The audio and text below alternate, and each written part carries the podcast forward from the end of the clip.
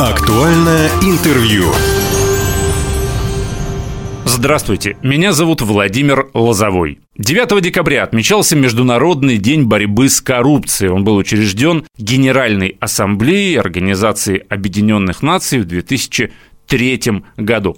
И вот сегодня мы поговорим о коррупции, о борьбе с этим злом. У нас в студии Елена Владимировна Приходько, заместитель начальника управления губернатора и правительства Хабаровского края по противодействию коррупции. Елена Владимировна, здравствуйте. Здравствуйте. И Марина Валерьевна Красильникова, начальник отдела по надзору за исполнением законодательства по противодействию коррупции прокуратуры Хабаровского края. Марина Валерьевна, Здравствуйте. Добрый день. Ну, давайте начнем, наверное, с терминологии, да, с основ. Коррупция у многих ассоциируется со взятками. Верно ли такое предположение или понятие коррупции гораздо и гораздо шире? Понятие коррупции, конечно, гораздо-гораздо шире, и, собственно… Не это, только взятки. Это широкое, да, понятие, оно определено э, в федеральном законе о противодействии коррупции, закон 2008 года, номер 273 ФЗ. Но э, это широкое-широкое понятие, по сути дела, сводится к такому небольшому, скажем так, определению. Касается это понятия должностных лиц, которые используют свое должностное положение в личных корыстных целях либо в личных корыстных целях вот прям исключительно своих, либо третьих лиц, которые тоже точно так же получают определенную выгоду от должностного положения этого лица. Собственно, и все. И там будут и взятки, и злоупотребление должностным положением, и превышение должностным положением, и хищения коррупционные, потому что они тоже там есть, там есть служебные подлоги. Но самое главное, что это чиновник, либо то есть это государственный служащий, не да, только, в первую очередь? Не только. Нет, не всегда. Э, это может быть кто угодно. Просто это человек, просто наделенный э, властно-распорядительными полномочиями. Да? Это может быть как главный врач, Э, медицинского учреждения, директор Государственного школы. медицинского учреждения ну, или коммерческой Вы понимаете, клиники? что э, это может быть и коммерческая клиника, потому что у нас в 273-м федеральном законе статьей 13.3 предусмотрено, что все э, организации да, должны предусматривать ряд мер, которые направлены на противодействие коррупции. Соответственно, если это коммерческий да, доктор, и мы хотим получить какой-то вид справки от него, да, неважно, там оказывают они платные услуги, но если эта услуга будет незаконна, да, и мы этой, ну, воспользуемся данной ситуацией, он осуществит э, замысел, да, исполнит нашу хотелку, угу. мы получим э, то, что хотим, а это незаконно, но это уже будет превышение, это будет специальный субъект.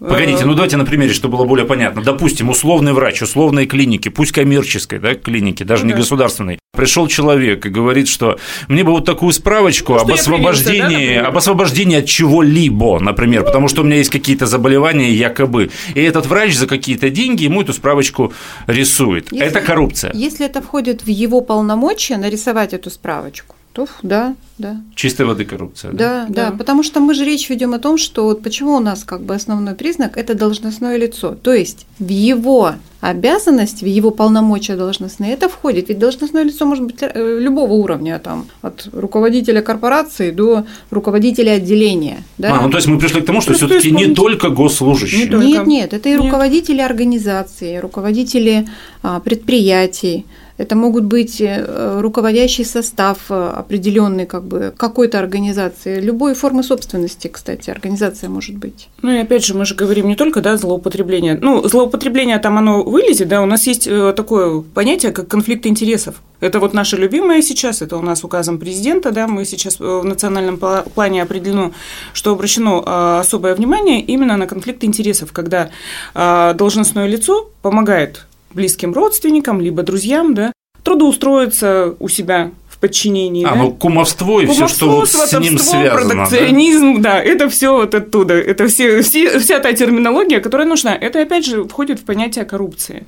И оно потом в, перерастает в большой ком, если мы начинаем реализовывать этот конфликт интересов, оно уходит у нас во все виды должностных преступлений, о которых говорила Марина Валерьевна. По поводу взяток. Что считается взяткой? Я слышал, что там есть какой-то ценовой как ценз, как неправильно, да? Ценового ценза нет. Самое нет? главное же умысел. Умысел. Ну, умысел, он у любого корыстного преступления должен быть, то есть прямой умысел. То есть человек не только предполагает, что это... Нет, он прекрасно понимает, что он совершает уголовно наказуемое деяние.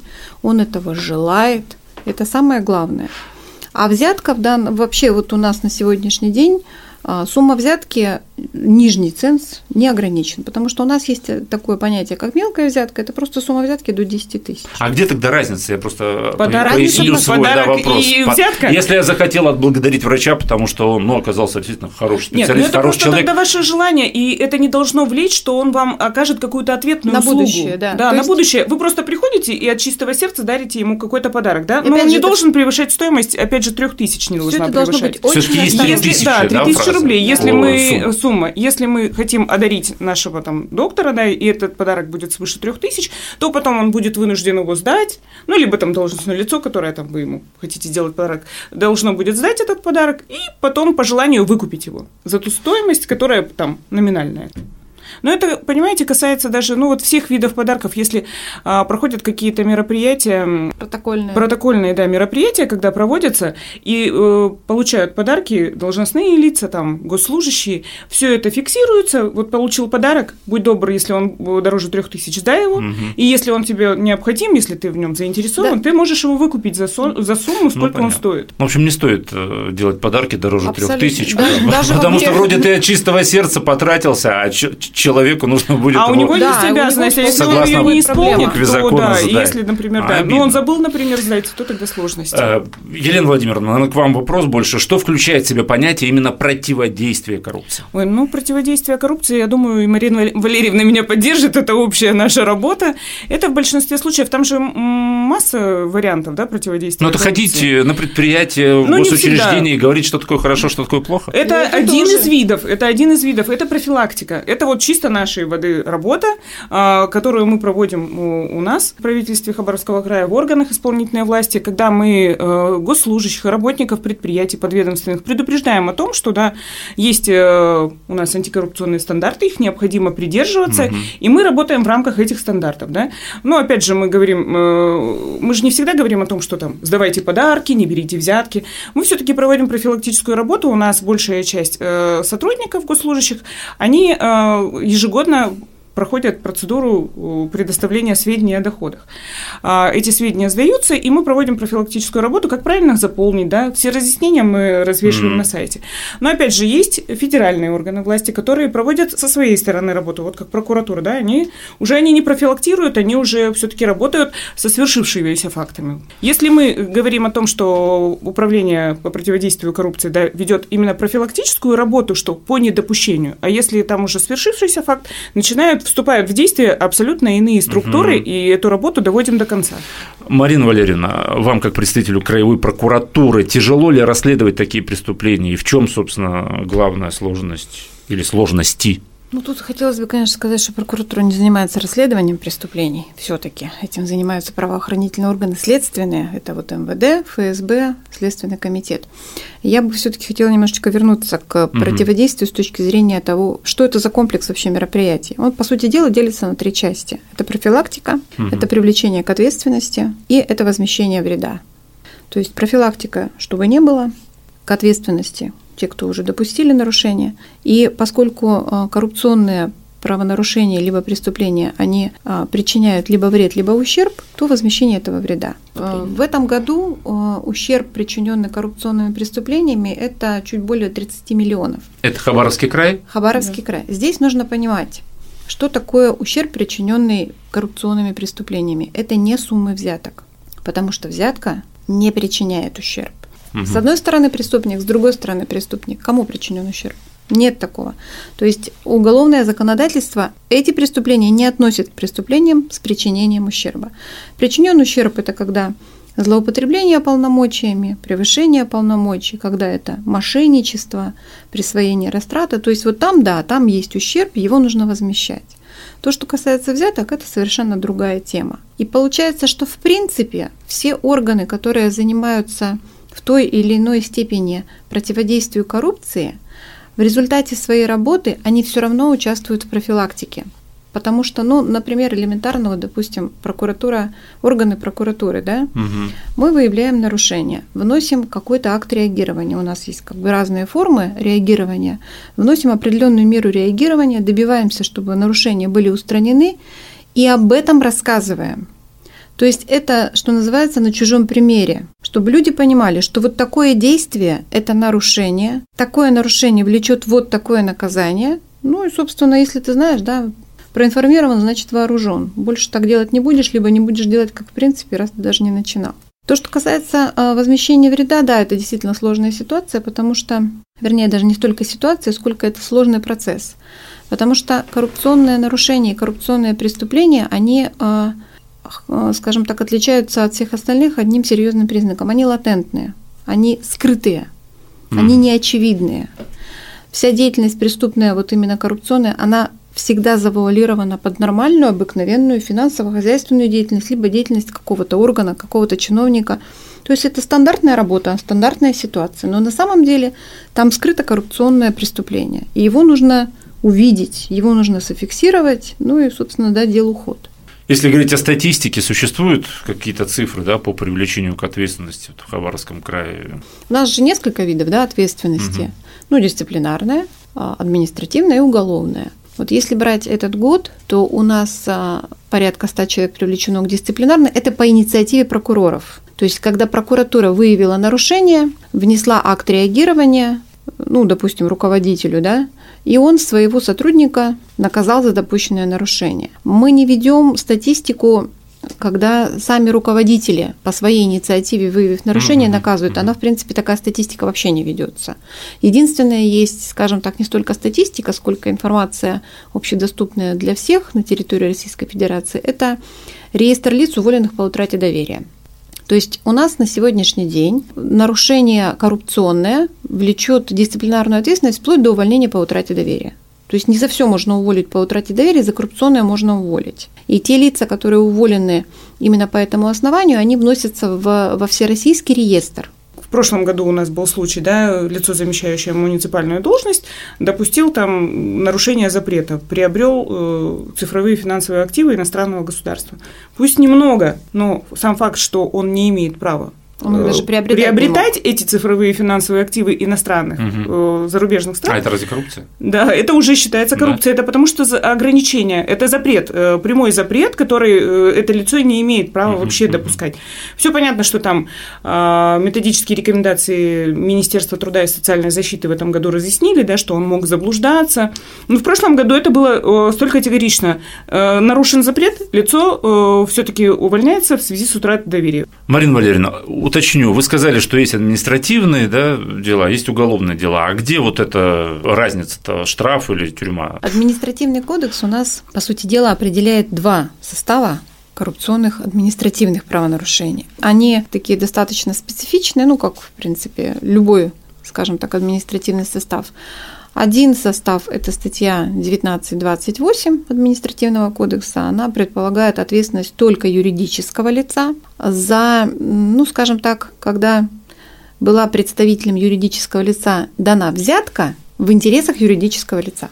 В данном случае взяткодатель привлекается к уголовной ответственности как физическое лицо, а юридическое лицо, в интересах которого он действовал, привлекается к административной ответственности. И, кстати, по, по этой статье, она вообще очень жесткая, по ней сумма штрафов от 1 миллиона до 100 миллионов. И у нас на сегодняшний день, кстати, уже вот на территории Хабаровского края есть в отношении двух юридических лиц, вступившие в силу судебные решения по а, материалам прокуратуры а в отношении одного юридического лица штраф 10 миллионов, в отношении другого 20. Слушайте, но если люди на это идут, они же прекрасно, они же не глупые, они же знают размер этих штрафов. То есть я так понимаю, что… Конечно, но мы же возвращаемся к тому, что это латентное преступление. Что, а что собственно, если они идут на этот риск, то и выгода получается-то у них. Конечно, но ведь ну, да. взятки даются, представляете, взятка в интересах юридического лица. Это значит, что, допустим, она дается какому-то должностному лицу, которое а, за то, что он будет в дальнейшем способствовать ну, этому понятно. юридическому лицу. Конечно, это, как правило, касается закупочных процедур, конкурсов там, и так далее, чтобы он выигрывал, чтобы условия были прямо под него, а, либо, допустим, они уже заранее договорились, и уже, собственно, постфактум это как благодарность, это взятка, ну, это уже такие вариации. Цель у них у всех одна.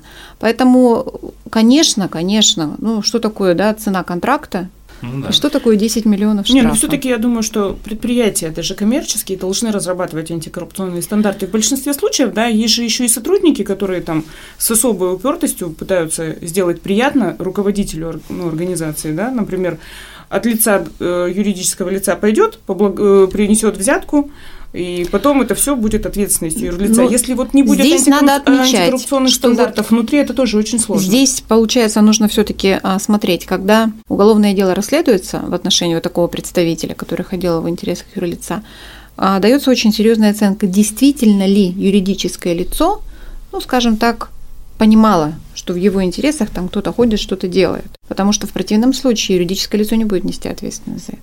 Но что он ну, по да, потому что если зашел. разработаны э, стандарты да. внутри организации, тогда это все-таки упрощает э, жизнь э, именно предприятия. Угу. Потому что мы же не знаем, как э, тот или иной сотрудник поведет себя э, ну, в сложившейся ситуации. Да? Может, он там топ-менеджер организации, который хочет получить какие-то бешеные бонусы, да. да, и он готов там на все, там даже заплатить какой-то определенный вид взятки. Там, он при этом не будет говорить, что он взятку давал, он да, типа походил, по, просто благодарность, да. А все-таки организации должны работать внутри уже своих э, компаний, вот именно разрабатывать, как, как это модно сейчас говорить, антикоррупционный комплайенс, mm-hmm. что должно быть определенное должностное лицо при приеме на, на работу, да, в данную организацию.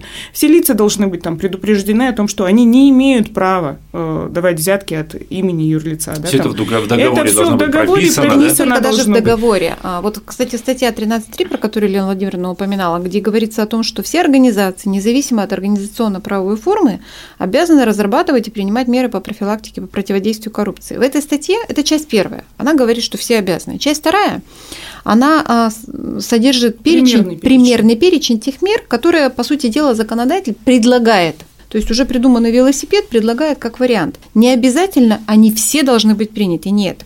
А, организация может выбрать какие-то меры, которые ей больше там удобны. Может что-то свое придумать. Угу. То есть вот этот перечень, он абсолютно не ограничен. Фантазия, угу. что называется, кому какие. Слушайте, ну сегодня мы все-таки наш разговор посвящен э, противодействию, да, борьбе с коррупцией. К чему я это напомнил? А к тому, что получается не только усиление наказаний, да, наказание как такового может искоренить э, коррупцию, а, наверное, надо менять что-то там в сознании. В сознании, как там говорил профессор ну, это... Преображенский, разруха она в головах, Голова. да, не в клозетах. Так вот мы а, про это и говорим про профилактику. Да, это что мы и работаем да, и с, со школьниками, начинаем работать все-таки со школьниками. Это где-то пятый класс. Оно же и даже в предметах, да, у нас э, общеобразовательных э, включено. Это общество знания. Азы закладываются там. Получается, мы проводили в рамках гражданского форума круглый стол Э, разговаривали со студентами, и одно как предложение было, а давайте мы будем все-таки детям рассказывать, а, какие виды преступлений бывают и что за это бывает. Я говорю, ребят, да это уже все придумано. Министерство просвещения все продумало и вложило это в образовательный курс. Вы это все просто, видимо, забыли. Ну, часто же говорят, да, что в Китае за коррупцию вроде как самые серьезные да, наказания, ну, одни из самых серьезных вроде наказания, а коррупция там ну, неискоренима, да? Неискоренима, да, люди страдают без рук, но все-таки. К сожалению, время заканчивается разговора. Вот в продолжении э, всероссийский антикоррупционный диктант, раз уж мы заговорили о школьниках, да, о противодействии. Участвуют вообще люди, пишут они этот Люди диктант? пишут этот диктант. Э, это очень интересно. Ну, по большому счету, каждый может зайти да, и оттестироваться в принципе, вопросов немного, 40 э, вопросов на 30 минут. Но просто хотя бы понять, что такое коррупция. Ведь э, получая обращение, что прокуратура, что мы, мы видим, что люди не всегда понимают, что же это такое коррупция. Вот просто неудовлетворенность какими-то услугами, э, да, ну, не нравится там, что стены обшарпаны в помещении, и как-то не, не так посмотрел там должностное лицо посмотрело при приеме на этого сотруд... на человека, который пришел на прием. Это все сразу описывается как коррупция.